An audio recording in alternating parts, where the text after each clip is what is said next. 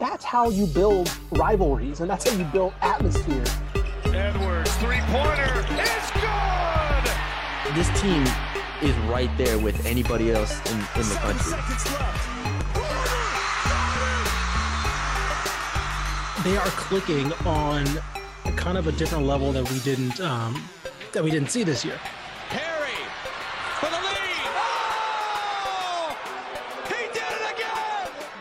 Personnel issue. I think I really think it's just a, a player fit. Like I, I think, and It again, this is. is this is partially his fault, right? These are his transfers that he brought in, right? But I'm still saying I think this is just a whiff. I think this is just a whiff on you his part. can't, you can't, it, you cannot whiff with this much talent. And I love Texas Tech.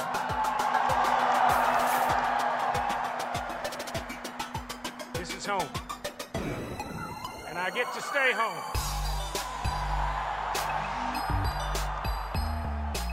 Hello, everybody, and welcome to another edition of the Zone Star State podcast. I'm Matthew Bruni, and joining me once again is Ishmael Johnson for this Saturday edition of the podcast. Ish, it's Super Bowl weekend, yet Mhm. I've written 2,500 words on women's basketball. So that's just that's Oh. who we are. Yeah, I was gonna say you're you're preoccupied with the biggest game of the year, man. Just uh, very happy you could take some time to record with us. you know, I got to give back. I got to give back. yeah, yeah, Oh yeah. For those that LSU, don't know, LSU versus- man. yeah, yeah. I mean, this is we were just talking about this before we started recording. Like, it's weird seeing a big monumental game like this in women's basketball that doesn't involve UConn. Um, because we were trying to, we were just looking, thinking back on like a lot of the big games for women's basketball over the years, and it's always like, yeah, UConn's involved somehow, and now two unbeaten teams, and, and neither of them are UConn. yeah, and it's weird because you look at the Big Ten and how many like Yeah. ranked teams are in the Big Ten. It's like, you know, when I think of women's basketball, it's UConn. It was obviously Baylor with Mulkey, but South Carolina, Tennessee, Mhm. uh, those teams, and now it's like the Big Ten is like in infiltrating in, but they still can't get to that. Like they're still not on that caliber of like drawing attention the way that Mulkey is and Staley and you know even UConn, Tennessee, and so on and so forth. So Mhm. yeah, it'll be an interesting game, uh, for sure. I'm I'm looking forward to it on on Sunday. I wish it was at home, but it's in South Carolina, so that's all right. Yeah. makes up for it. Yep. But plenty of uh Texas basketball stuff to cover here. Um, we gotta start with the headliner. UT Yeah. Man, fires Greg Young, parts ways if you want to be technical, parts ways Yeah. with Greg Young. Um, announces a coaching change. Uh, obviously, there's still a month left in the season, but UTA has moved on.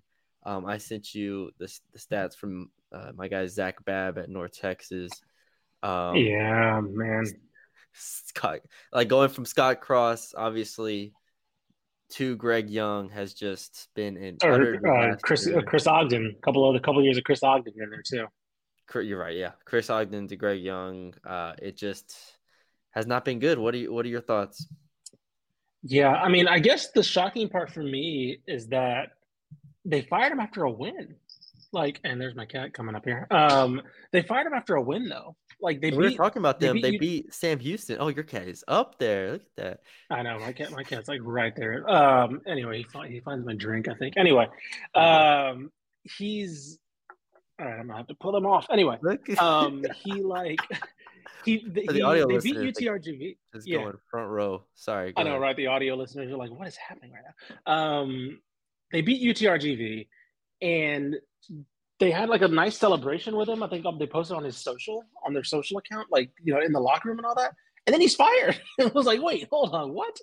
Um, I- I can't say I'm shocked though. I mean, you know, we've talked about this team struggling for the past. I mean, past basically since this podcast started. Um, you know, they're nine and sixteen this year they're not on a good trajectory. They were eight, uh, 11 and 18 last year. And they're honestly legitimately one of the worst teams in the country. Um, in offense, they're 354th in effective field goal percentage, 300th in adjusted efficiency per KenPom, um, 351st in two point percentage in the country, and 357th in non-steal uh, non-steal turnovers on offense.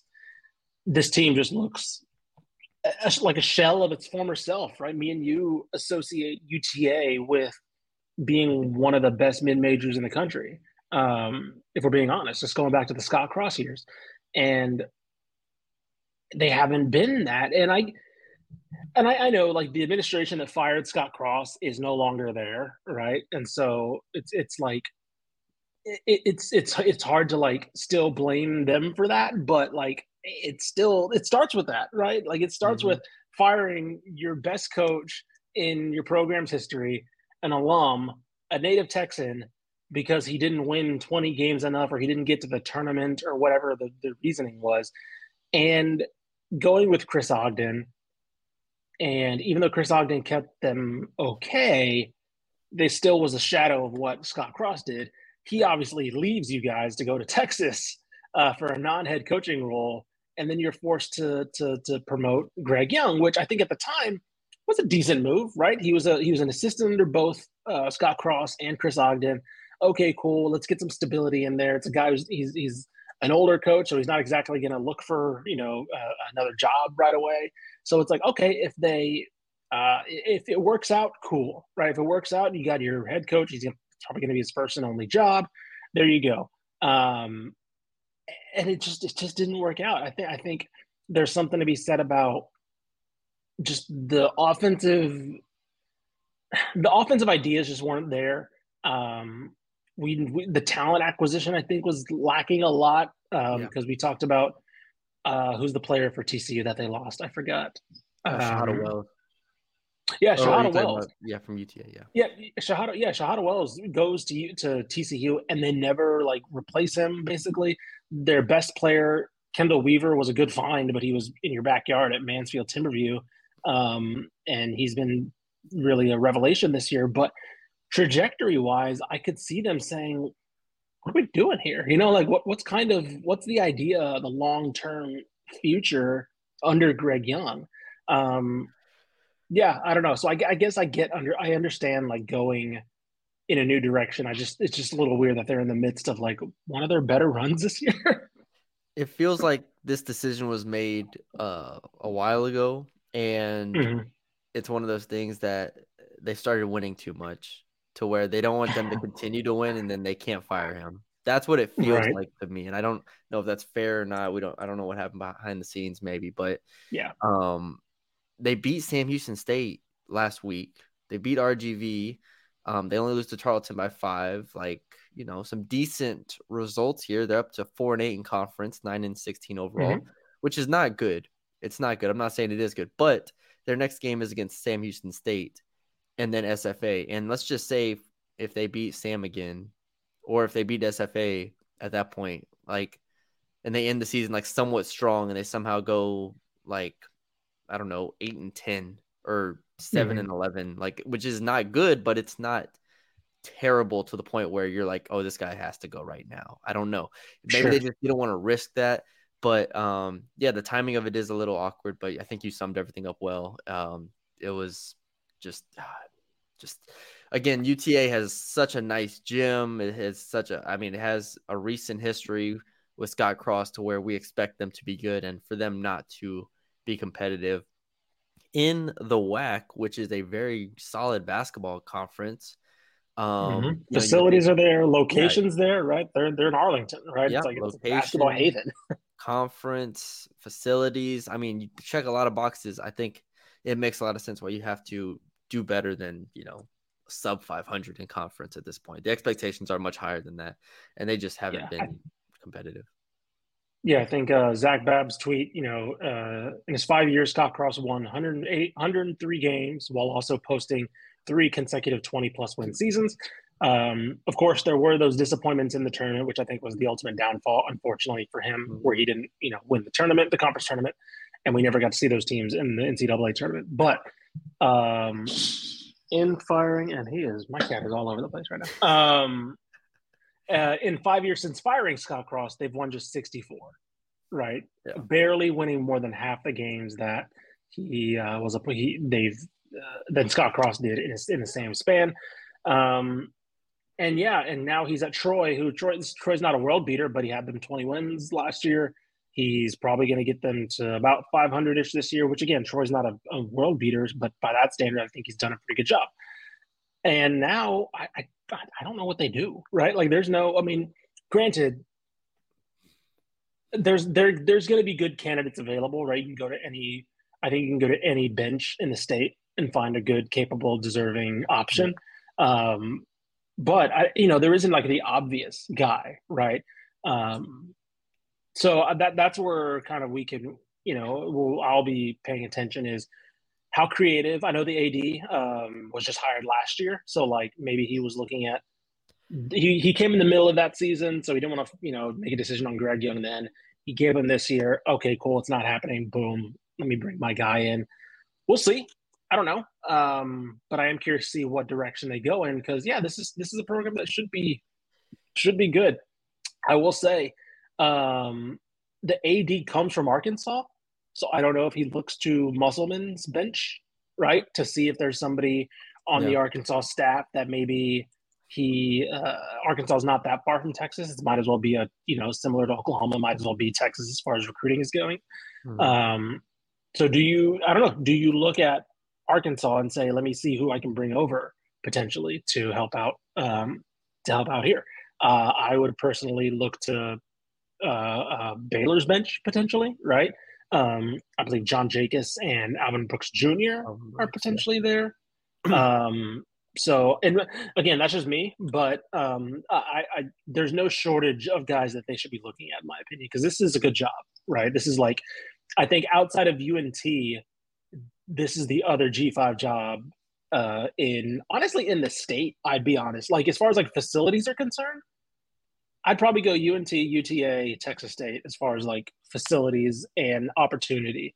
Um, the DFW schools I think have to be one and two, and yeah. I mean depending on what you think of SMU, yeah. right? You think don't know or whatever. I don't know if SMU that's tough. Yeah. Yeah. I mean, they, they might be Power Five soon with the Pac-12 stuff going on, but you know, you get what I'm saying. I, I think mid-major wise, I think it's UNT and UTA, um, and then the rest. So uh, I think you should be one of you know uh, looking at this as a, a good opportunity. Rodney Terry, come on down. Man, listen, if Texas moves on from him, look, there there are worse spots for him than oh, uh, than getting some work done makes hey I makes makes sense on paper to me. I don't know. Mm-hmm. Maybe I'm wrong. We'll see. Wrong. Yeah. I mean, I'm still scarred from how bad his teams were at UTEP, but hey, they got. Oh sure. I mean, I think that's what that's what I think that's literally the reason why we haven't just said yeah, just hire him in Texas. It's because we're like, uh, I, like did he just change that much in a year? quick, quick, yeah. quickly, quickly rant. Quick yeah, rant. yeah. Um, that 20 i think it was the 2020 utep team. Let mm-hmm. me find it. Let me make sure yeah, right. say, let me look that up exactly the roster 2020 had um or was it 21 let me let me make sure i have the year right. I don't want to get the year wrong. Souley he was there both years so. yep. Souley Boum okay star at xavier right now. Bryson williams star at texas tech uh for a year. Um even okay let's just keep going. Jamal Bieniemy uh, mm-hmm. Oklahoma mm-hmm. starter transferred to, to UTEP. Keonte Kennedy, who is mm-hmm. um, mm-hmm. looking pretty good as a transfer. Tydus Verhoeven, starter at Northwestern right now, who's going to be a tournament team. That's five. Efe Odigie, who is a starter at SMU.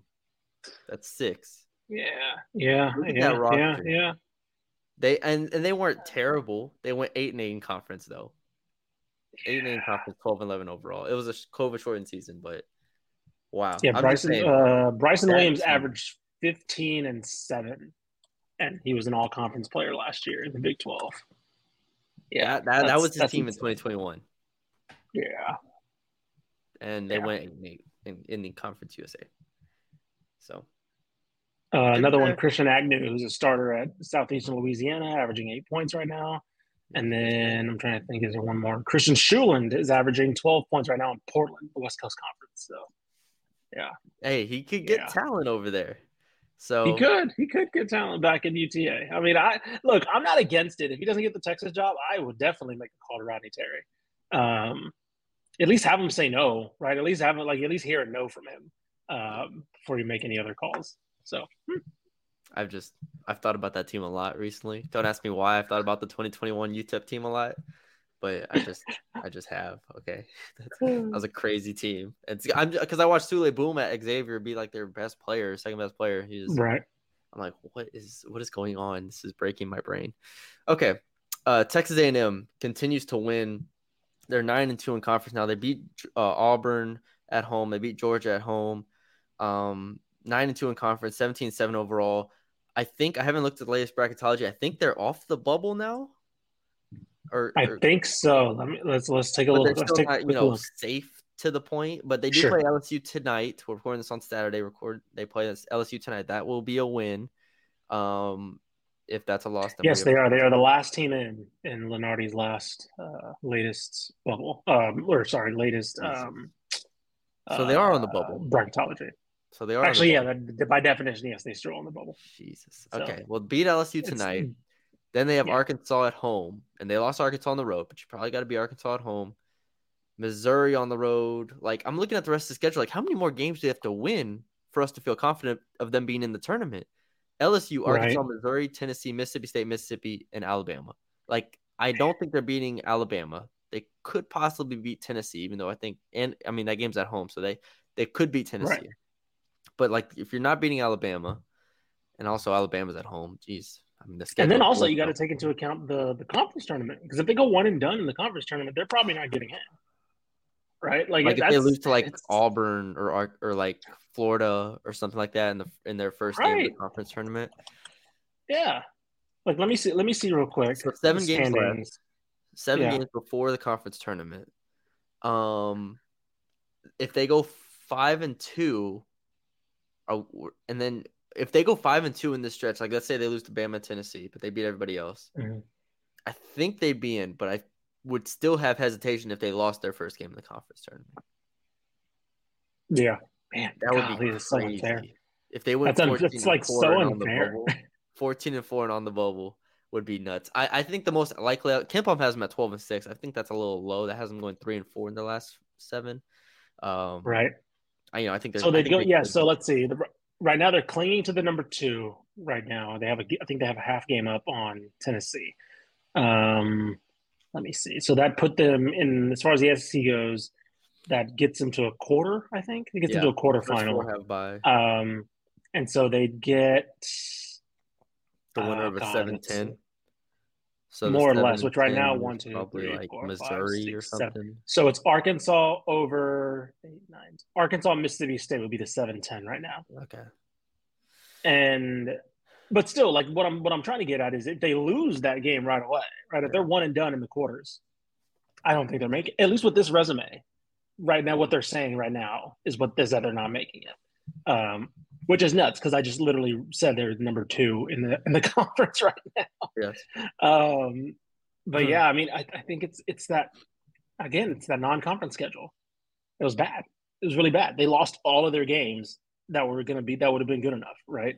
I think they lost their. Didn't we talk about that? They lost all their Q1 games non-conference. I think. Yeah. Yeah. They're So currently like- 2 and 4. They're 2 and 4 in quad 1 games. Um Right. are beating Arkansas at them- home, I assume would be a quad one. Um, Yep. Missouri on the road might be a quad one. Tennessee and Alabama at home would be quad one, and then Mississippi State on Yeah. the road might be. So there's a lot. Five of the last seven are quad one games here. So Okay, so they could make it up. They could make it up. yeah, this this is and this is their toughest stretch of the season. I think.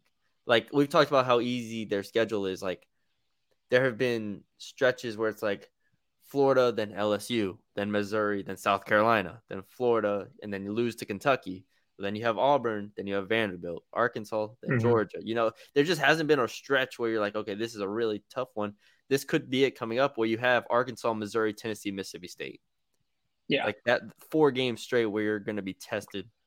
Um, and the the harder or the easier of those two is Missouri and Mississippi State are on the road. So, you know, that makes it more challenging. And then you have Alabama at the end. Like this is the toughest stretch for A&M here. And this is what's Mhm. going to decide their season. Sure. Yeah. No. Hundred percent. I think uh, it, it'd be a shame if this team missed out because this is looking like a much better team than we thought, and the team that we kind of expected to see after last year. So it, I'd really hate to see this team have to go through another NIT or something like that. You know. Yeah. back to back NIT runs. Would be would, frust- would somehow piss off everybody in College Station. I was about to say, yeah, they go 20 and 11 or something like they did. They, you know, KenPom hasn't gone 2011. So they do that and they just go back to back to the NIT. Back to the NIT. Um, North Texas bounced back and beat, or no, didn't bounce back. They continued their winning streak, but they beat UAB in double overtime at home. hmm You thought about going to this game. You should have gone. Ish. I should. I definitely should have gone. This was. Uh, this Oh, turned out to be a pretty damn good game, and yeah, I'm really upset I missed it now. double overtime. Uh, just two heavyweights. UAB is a real problem here. Um, even though it, we we anticipated UAB being the best team in the conference, they haven't they Mhm. haven't lived up to that. Jelly Walker's been hurt for a bit, um, but still, man, this team at full strength is a real real tough out. North Texas did what Oh, they yeah. do, just you know, kind of grinded them down to the end, and then end up holding. I will say this one. This one, I know it took it took two overtimes for them to get to 79, but it wasn't like UNT played their best defensive game, right? Like at UAB shot really well from the floor, um, and so I wonder, like, if I'm UNT, I look at this game as like, oh, we kind of we were able to kind of keep pace with the team that without grinding it down to like a halt, right? Typically, Yeah. like UNT has to keep them. What, what was the stat we said? It was like below 65 or below 60, and they win the game basically. Like. Um, again, I know it took two extra periods, but shooting wise, they were shooting pretty okay from the floor. Uh, UAB was so it was kind of like a game where the offense eventually kind of won out uh, for for UNT. the big thing was they didn't North Texas didn't foul, which Mhm. um, has been one of their problems all year. Was that North Texas puts people on the free throw line a good amount? They get to the free throw Mhm. line a ton, or or they get to the free throw line a modest amount, but they put which Mhm. was one of the problems. But Yeah. um, this game they get to the line twenty five times. Uh, there was a stretch where they went on like an 8-0 run for like five minutes and nobody scored a field goal. North Texas only made Hmm. free throws. We are like, all right, Man, this is this is the North Texas game we're watching here. by Um, the way, quick shout out to Kai Huntsberry, who's been on his best stretch of the year right now. That's what I should 15 points. So, so I'm going to rattle off his uh, past five games 15 points against UAB, 21 points, 12 points, 8 points, 19 points. Uh, and then even in a loss to Rice, he was one of their uh, leading scorers at 10. So he's he's really again. We had some questions about this backcourt, right? We had some questions about what this team was outside of uh, Tyler Perry, and they they're figuring it out with him. yeah, and the whole thing was for him was like early the first half of the season, and then not he was shooting like sub forty percent from two uh, for a Right. while. He's finally gotten to the point where he's more confident, stri- driving to the basket stronger. Uh, his three point shots come around a good amount, even though um, he Mhm. didn't hit one, he didn't attempt one in this game, but his three point shots come around a bit. So they've been constantly looking for that, you know, the Robin to Tyler Perry's Batman. And Kai Yep. Huntsberry has become that um, as the season's gone on. Abou Ousmane has also been uh, much better uh, over the past couple Since that games. since that game winner against La Tech, he's only had single digits once. Kai Huntsberry. Yeah. Um, so I don't know how much that boosted his confidence a bit because he was, you know, he kind of struggled in that game a little bit until that shot. Um, and since then he's been on a tear. Yeah. So North Texas um, pulls away a good amount from the pack here. Uh, FAU is first at 13 and 1. North Texas is second at 11 and 3. FAU has the tiebreaker there for those who don't know. So um, North Texas would have to, you know, surpass them by three games over the last, you know, six, which is not likely to happen. Uh, but still, UAB is third at eight and six. Middle Tennessee third, uh, tied for third at eight and six. Uh, like we said, Rice would lose to FAU, drop down to six and seven, and then UTEP and UTSA um, down there as well. We'll get to them in a second. Have a fun segment coming up. Um, quick shout out to Lamar. I'm gonna give Lamar a shout out. Mm, yes, yes. Do it. I, I, scroll through the scores to make sure I don't miss anything, and Mhm. there have been several times where I have missed Lamar winning games, and I want to take I don't want to take this for granted because last year, for those who don't remember, they went two and twenty seven and zero and sixteen. They didn't win a Division Yeah. one game last year. This year, they um they won one non conference game against a Division one team. They they won three against NAI or Division two, whatever they are, which is still you Mhm. know the win's a, a win's a win. We we count those in the record book. We, we do Um, count those. We do count those. They are four and eight in conference now. That is a significant step forward. Um, they beat Incarnate Word on Thursday. They've beaten McNeese. They've beaten A&M Corpus Christi earlier in the year. They've beaten Nicholls. They've beaten everybody. It's not like just they're beating up on Incarnate Word or Houston Christian here. They've beaten them. They haven't even played Houston Christian yet. So that could be 2 Mhm. more wins we're looking at. Houston Right, Christian better right. look out, okay? Lamar is coming for them. Uh, they I will say one- They got New Orleans. they haven't even played New Orleans. Mhm. Oh, they have. They've lost to New Orleans once, but they play them again, so they could beat New Orleans. This could be like they could go eight and eight, maybe. I want so so I I'm gonna put right now a little pin in Lamar, Okay. and I'm gonna have them as our UTSA women's basketball of next year. Okay. Like because because here's the thing this team is young as hell right they have three juniors and that is it that's as far as upperclassmen goes Yep. everybody else Freshman, freshman. Freshman. every, let me see One, two, three. two All three of f- redshirt freshmen one two three four five six seven seven true freshmen Yep. two sophomores who are transfers two soft true sophomores and brock mcclure and valentine cat this team is young and they're figuring it they're figuring it out right we talked about i think i mentioned last year where it was just like alvin brooks just like threw a bunch of dudes on the court and then just like cut them all basically Yeah, like in this offseason exactly. like he basically remade the entire team. Um and it's it's it's working. Like they're not fantastic to watch right? Again they're mostly freshmen and so they're going to be kind of ugly. They're one of the worst defensive teams in the country but Yeah. they're figuring things out. Um similar i will say this. What we talked about with utsa last year in the women's team was they're not very structured they play okay defense which again lamar doesn't but the one thing that they were able to teach and kind of preach was just buy-in and hustle right? You, lamar 43rd in the country in offensive rebounding percentage. Uh 10 per, they play good they play this is where i think the defense could improve. Here's the thing. They don't foul at all on defense. Yeah. i'm saying they got to start fouling some people because they are because they are All the 10th lefty. Get him in here. yeah, for- they are tenth in defensive free throw percentage. Start fouling right now.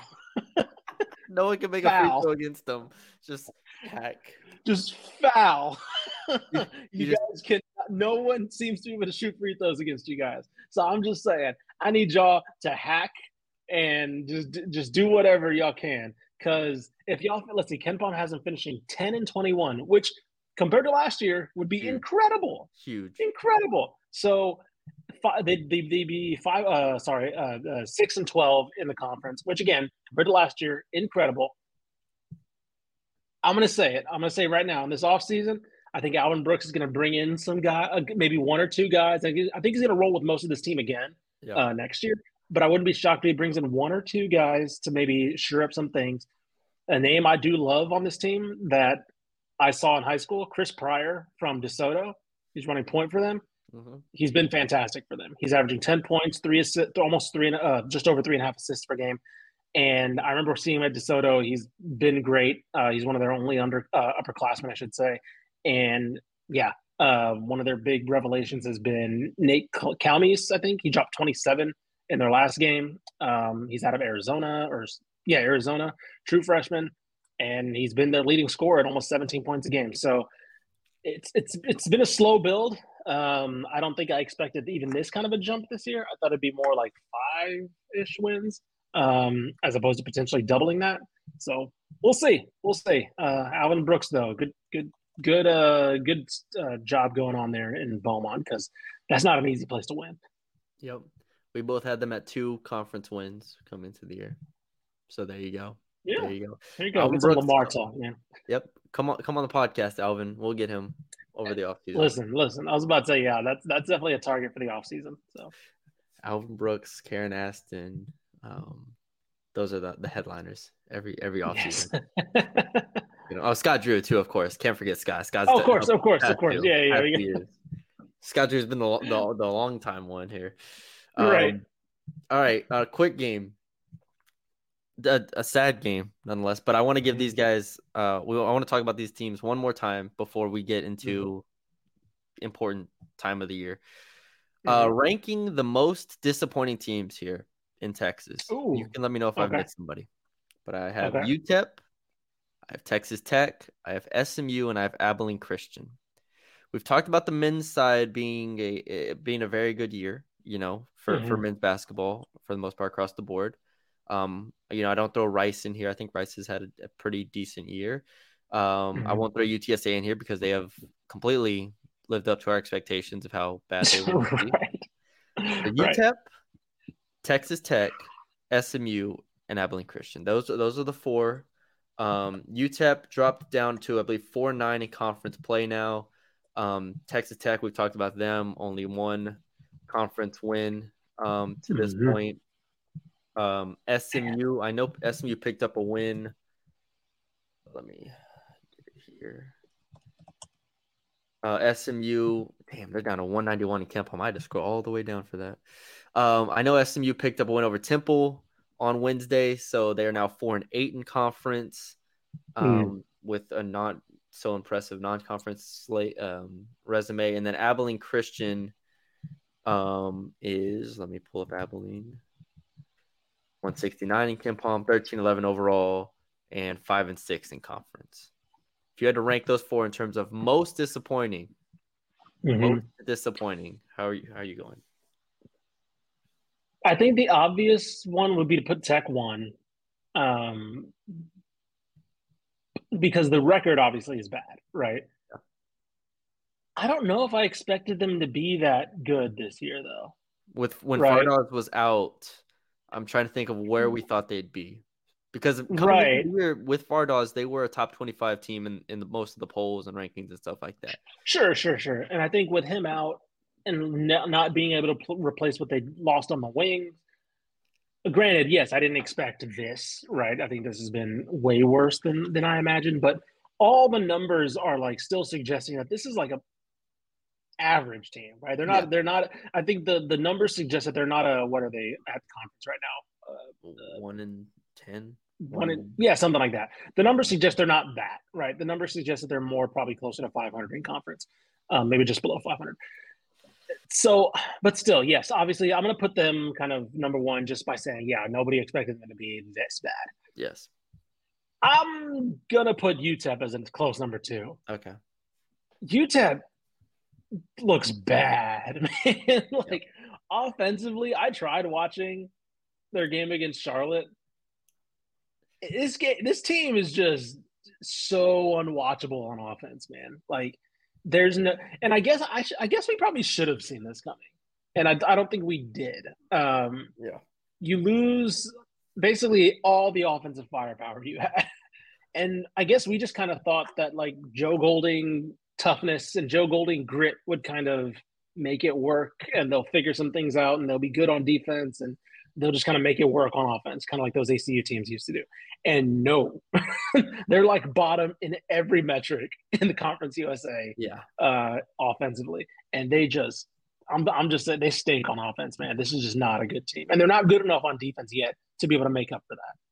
The crazy thing is, like, yeah, they're 57th in defense in the country, which, like, right. Which, like, to, that's good, but like, you kind of need to be like top 30 to make up for how bad this offense 322nd in offense is a dis- disgusting number to look at. And this is this is the thing is like we talked to Joe Golding, also a friend of the mm-hmm. podcast. We talked to Joe Yes. Golding, and he's like, you know, he was excited to get the athletes of UTEP, you know, the the, the step up in athleticism, and that is great. But he's literally like this looks like an Abilene Christian team. Like, sure, you have a couple guys that have five more inches on their vertical, but what does that matter? Right. You can't score the damn ball. Like at Abilene Christian, I couldn't understand why you would be top 60 in defense and bottom 60 in offense. Like that would make sense to me. Mhm. UTEP, you talked about how excited you were to get some players like Jamal Bieniemy, like Souley Boum, like Bryce, like a, you know, a guy of the caliber you could get a Bryson Williams. Like he is almost Right. the opposite of Rodney Terry. to where Rodney Terry could get the talent and but couldn't, you know, coach them up to the level to where they could live up to expectations.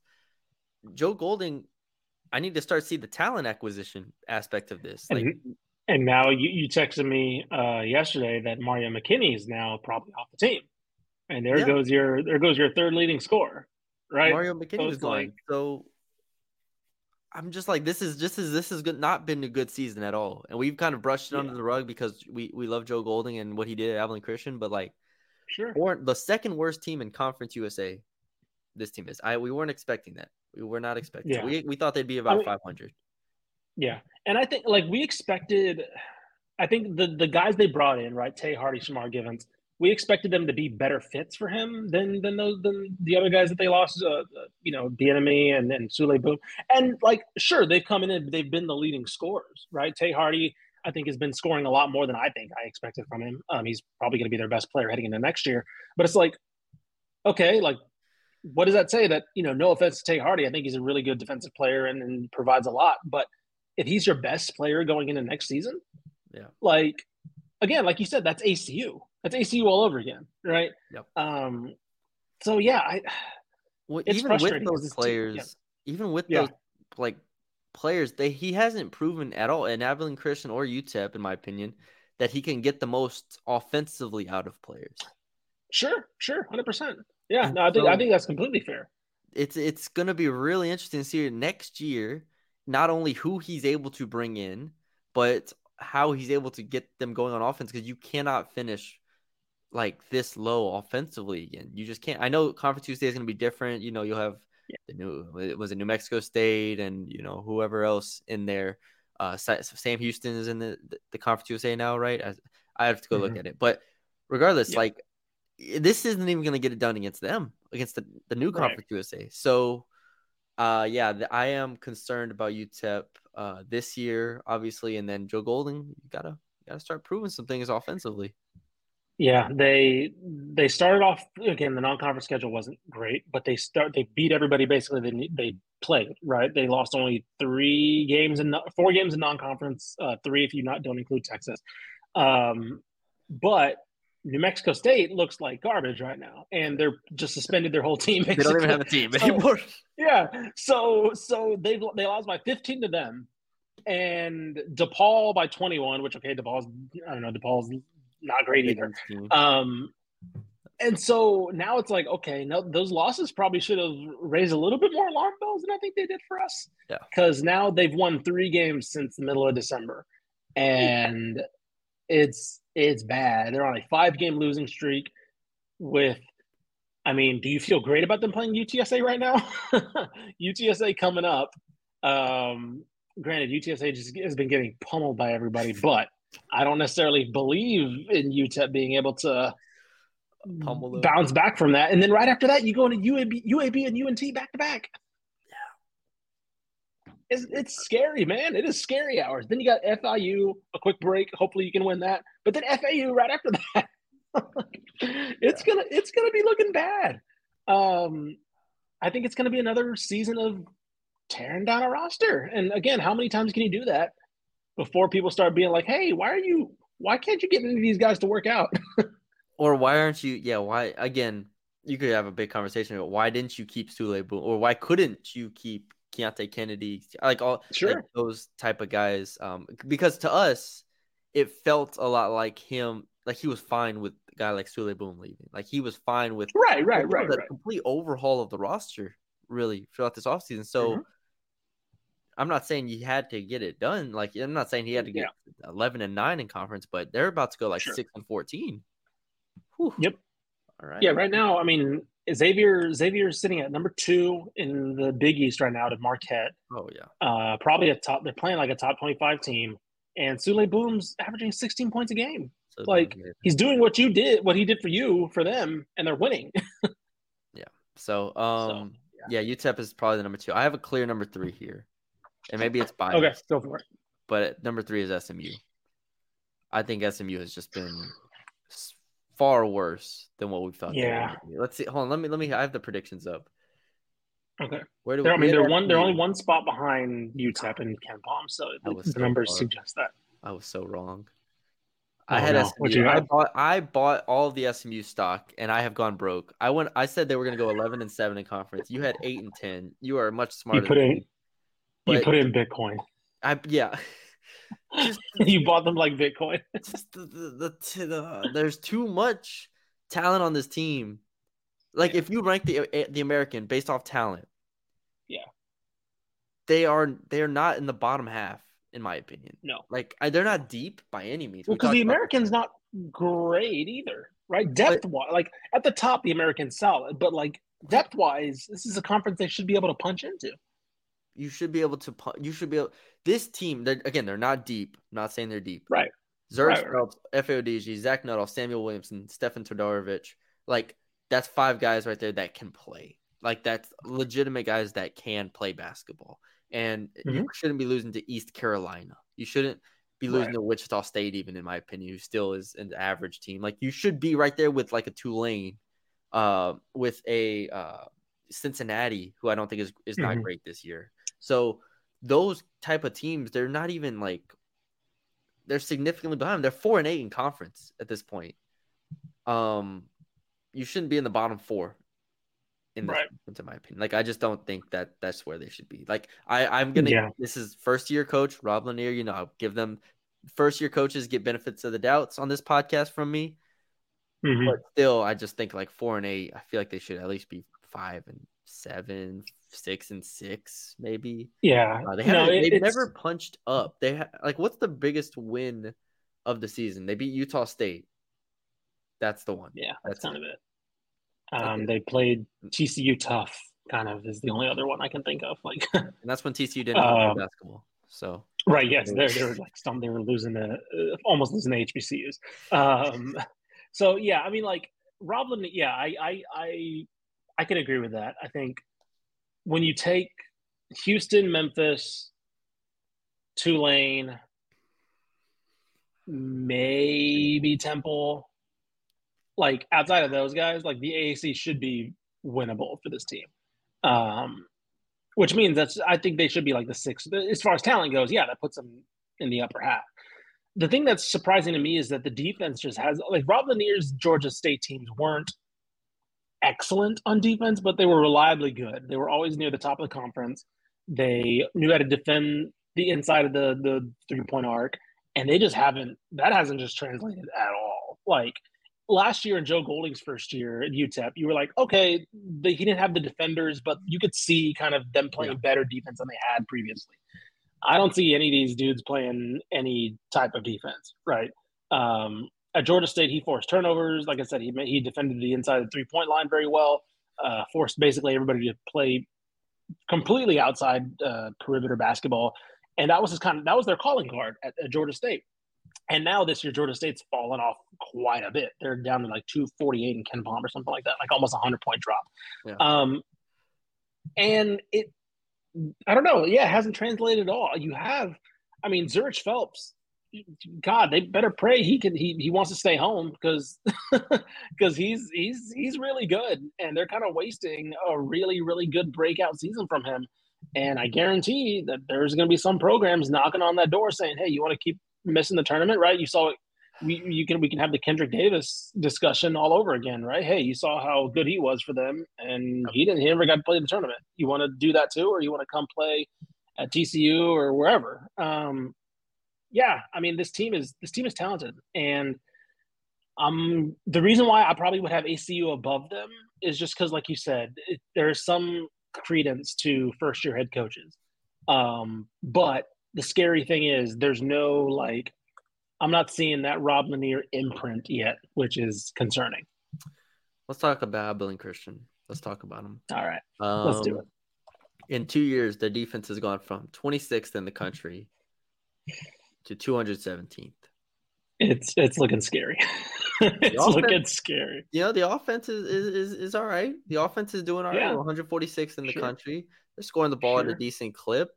Uh, they've actually won three straight games, so we got to give them a little bit of credit there. Five and 6 Mhm. now, um, including beating Seattle because Seattle just can't beat anybody in Texas. Um, right. at I was, yes, yes, that was that game. Um, they have Sam Houston State next. Uh, I Mhm. guess they don't have New Mexico State next somehow. Whatever you know, whatever happened there. Uh, Sam Houston State, then Grand Canyon, then SFA, then Utah Valley. That's their next four games, and then Sam Houston again. They didn't even get to play New Mexico State, so that that is a funny. That is a hilarious outlier. They have them twice. They should have them twice. They're not going to play them. Right. The rest of their schedule is Sam, Grand Canyon, SFA, Utah Valley, Sam. That's the last five games. They're five and six Yeah. at the moment. My biggest thing is you look at their wins this year. hmm Before this past two weeks, like before the month of February, they didn't have a win over a team in the top 190 in KenPom. Like Tarleton was their biggest win of the year. Now, if you consider Seattle a good team, which I think they're kind of fraudulent, but hey, they beat Seattle, they beat Cal Baptist, they beat Utah Tech, they beat these Mhm. East Coast or West Coast teams that can't play with the the Texas teams, and now they come back and they got Sam and SFA and, and Grand Canyon teams like that.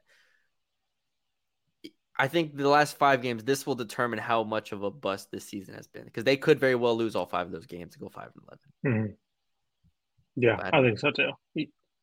I don't know. Yeah, it's it's yeah, it's it's looking really tough. Um, the WAC has been pretty good, right?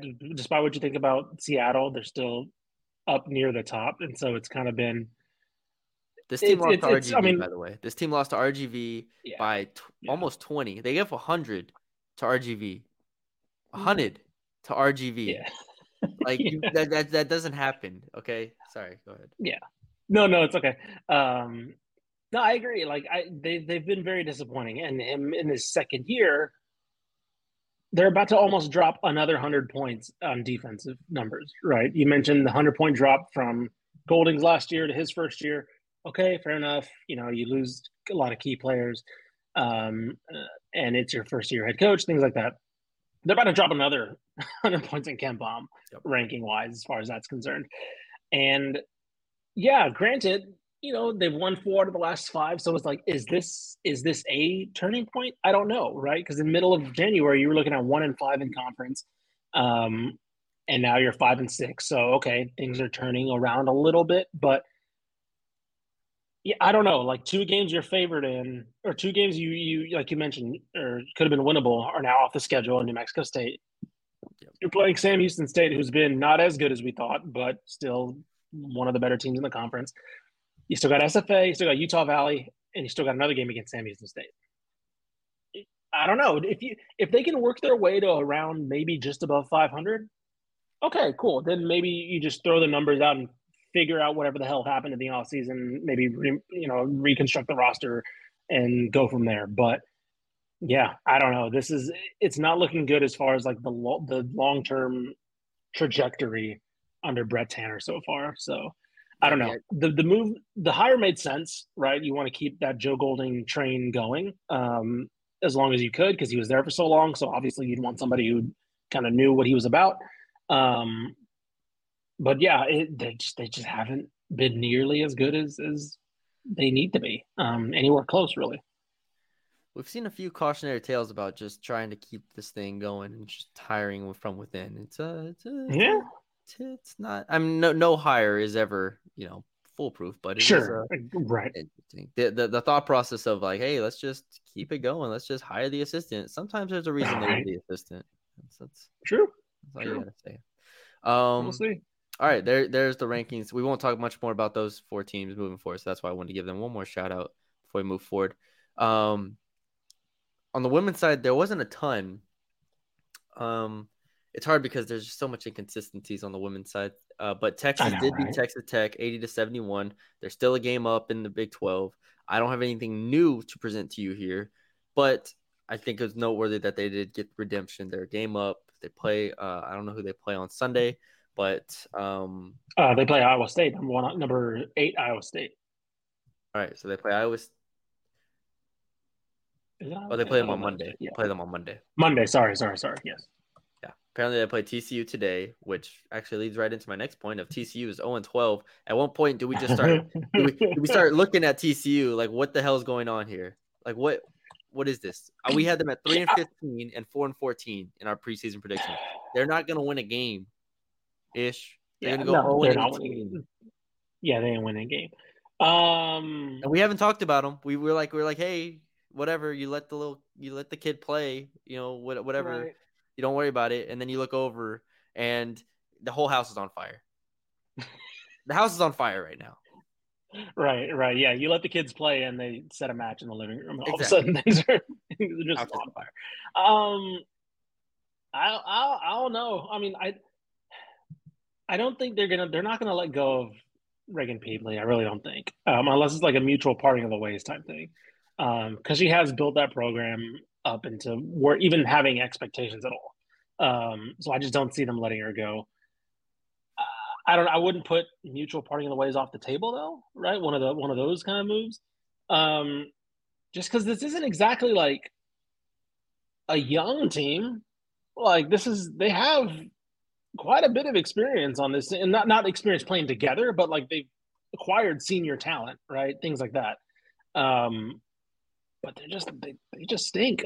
they just TCU stinks, man. They're yeah, it's it's kind of unfortunate because I like Raegan Pebley, um, but she's hasn't been able to turn this around at all. Right, offensive on both sides of the ball, they just they're not good. They're ranking near the bottom in offense. They're ranking near the bottom in defense. Um, there's not like a single metric I can look to to be like, oh, here's something to build off of. They're just not good. And then, like I said, like seven of these players are going to be gone next year. And so it's like, okay, do you just got to remake everything again? And it might just have to be where they're just, yeah, okay, cool. They brought in a lot of grad transfers and they're just, I don't know. Someone is yeah. It might it might be some parting of ways type of type of time right now. We'll. Yeah, I got to look at our contract situation because it's it's it's not uh I don't know. Yeah, I think they mentioned. Let me see. Uh, last March, they had a let's see, three years remaining on her contract. So she'd be going. I think she'd be going into her last year next year, or regardless, it's either next year or the year after. That's her last year. So either they hold on to her for one more year and then just part part ways after that, give her one more year to fix things and then part ways, or they do something this offseason if next year's their last year, because as we know, nobody plays their last year. Or nobody coaches with one year left on their contract. So. Um, it's it's coming it's coming time. just wanted to acknowledge the burning house over there. Just wanted to say hey. yeah, I was about to say we just kind of we just kind of been looking over our shoulder, being like, "Huh, all right, it's, Well, it's, okay. it's, We're, That fire's we're not slowing down. swinging. We're like the kids sw- on the swing set with the house. yeah, yeah, just Make we're just like, yeah, that's, that's that looks wild. All right, cool. What are they doing over there? that, right, right. All right. Um, to the Southland. Um, Yep. we had a. I don't want to say disappointing because both these teams are from Texas, but uh, A&M Corp- Corpus Christi has now lost two in a row. Lost to Southeastern, Mhm. which basically put Southeastern in the top spot, um, and then lost to Houston Christian um, on Thursday um, by three, which is another disappointing result. So Southeastern now has the tiebreaker because they have beaten A&M Corpus Christi twice. Both teams are at nine and three. Uh, A&M Commerce is still over there, like, hey, remember me? They're eight and 3 Mhm. Um, and they just beat Northwestern State by twenty uh, after losing to McNeese. So we'll they see. got two games. Like, they got two cracks at uh, Yeah. at Corpus Christi at the end of the year. So this could be this could be a close. This could be a really really fun race to the end, especially when you just consider the Texas teams. I don't know if Commerce gets Southeastern. Let me see. Do they get Southeastern coming up? They got Uh, one. Okay, they got one game at home against Southeastern um, on next weekend. So that'll be fun to watch. Yeah. Um, yeah, this uh, this is this is gonna be an entertaining race, man. Um, you know, HCU's kind of fallen out. Lamar's kind of fallen out. Lamar was there for a little bit, um, but they're probably on the back burner now. Even though they're both, I think both teams are on winning streaks, but they're kind of just they started off a little bit too behind the behind the um, uh, behind the lead there. Yeah, behind the A. There you go. That's the phrase I was. yeah, yeah, you ball. got Yeah, it. that's You- why- That's why you're the host here. Um, so that- you know they start off behind the A ball, so they're kind of playing catch up, and they need some teams to fall. So it does look like a three team race right now. But Commerce still still doing their thing, man. I'm I can't get over how good this team has been right away, um, coming up from D two. yeah, that's been the story pretty much. So um, we'll continue to mon- monitor that. Like we said, um, two games um, between Commerce and Corpus Christi that will play a big role in that. And then I want to give a shout out to Texas State women for uh, beating up on Southern Yeah. Miss on the road. Um, that was a big game. I remember we talked about it. We were like, all right, the winner is going to go up to you know nine and four, loser's going to drop to eight and five. And the top of the Sun Belt is so saturated towards Troy at 10 and 3, then three teams at 9 and 4, and three teams at 8 and 5, and Georgia Southern at 7 and 6. So it's like they needed to win the game. They won the game on the road. Um, they currently are playing Marshall, who has won six in a row, and Marshall was up Yep. in the first quarter. So we'll see how that plays out. But still, big win from or against Southern Miss there, which keeps them in the hunt at least. And we'll see if they can beat South, um, Marshall. Yeah, they got they got a big game against Marshall, then right then right back against uh, home against James Madison in second right now. So big two game stretch where they could either punch themselves back into the the lead and kind of separate themselves with with Troy in first and second, or they could fall back right to the pack and and get kind of in the more of a three to five ish range, um, depending on how this weekend turns out. And then after that, after the James Madison game, they have South Alabama, who's at the bottom, Louisiana, Mhm. who is actually eight and five, who's a good team on the road, um, and then Arkansas State, who's near the bottom. So you get through this one, you're looking at, um, you if you beat Marshall, you're looking at four games left, two of them winnable, two of them against uh, tougher teams, but still sets you up pretty well. I mean, to go with what is that, uh, 18 game schedule? I mean, Mhm. there's a chance they go 12 and six. You know, yeah, I mean, this is they've been. I think I mentioned this before. They've been really impressively balanced when it came to, when it comes to scoring. Uh, Da'Nasia Hood's not been the guy, the, the player that they've really counted on. Uh, that she's still leading score, but she's only averaging 14. Uh, Kayla Bowie's just averaging under 10. Tiana Eden's just averaging under 10.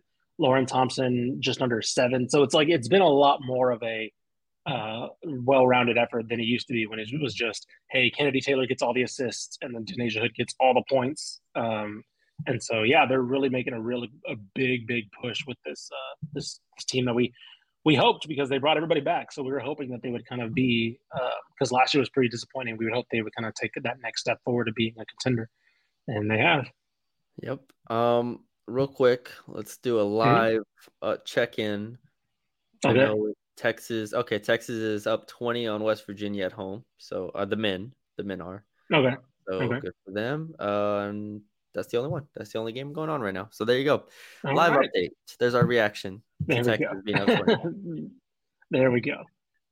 Um, all right, that's it. That's all we got for y'all. 56 minute podcast. Um, get it in.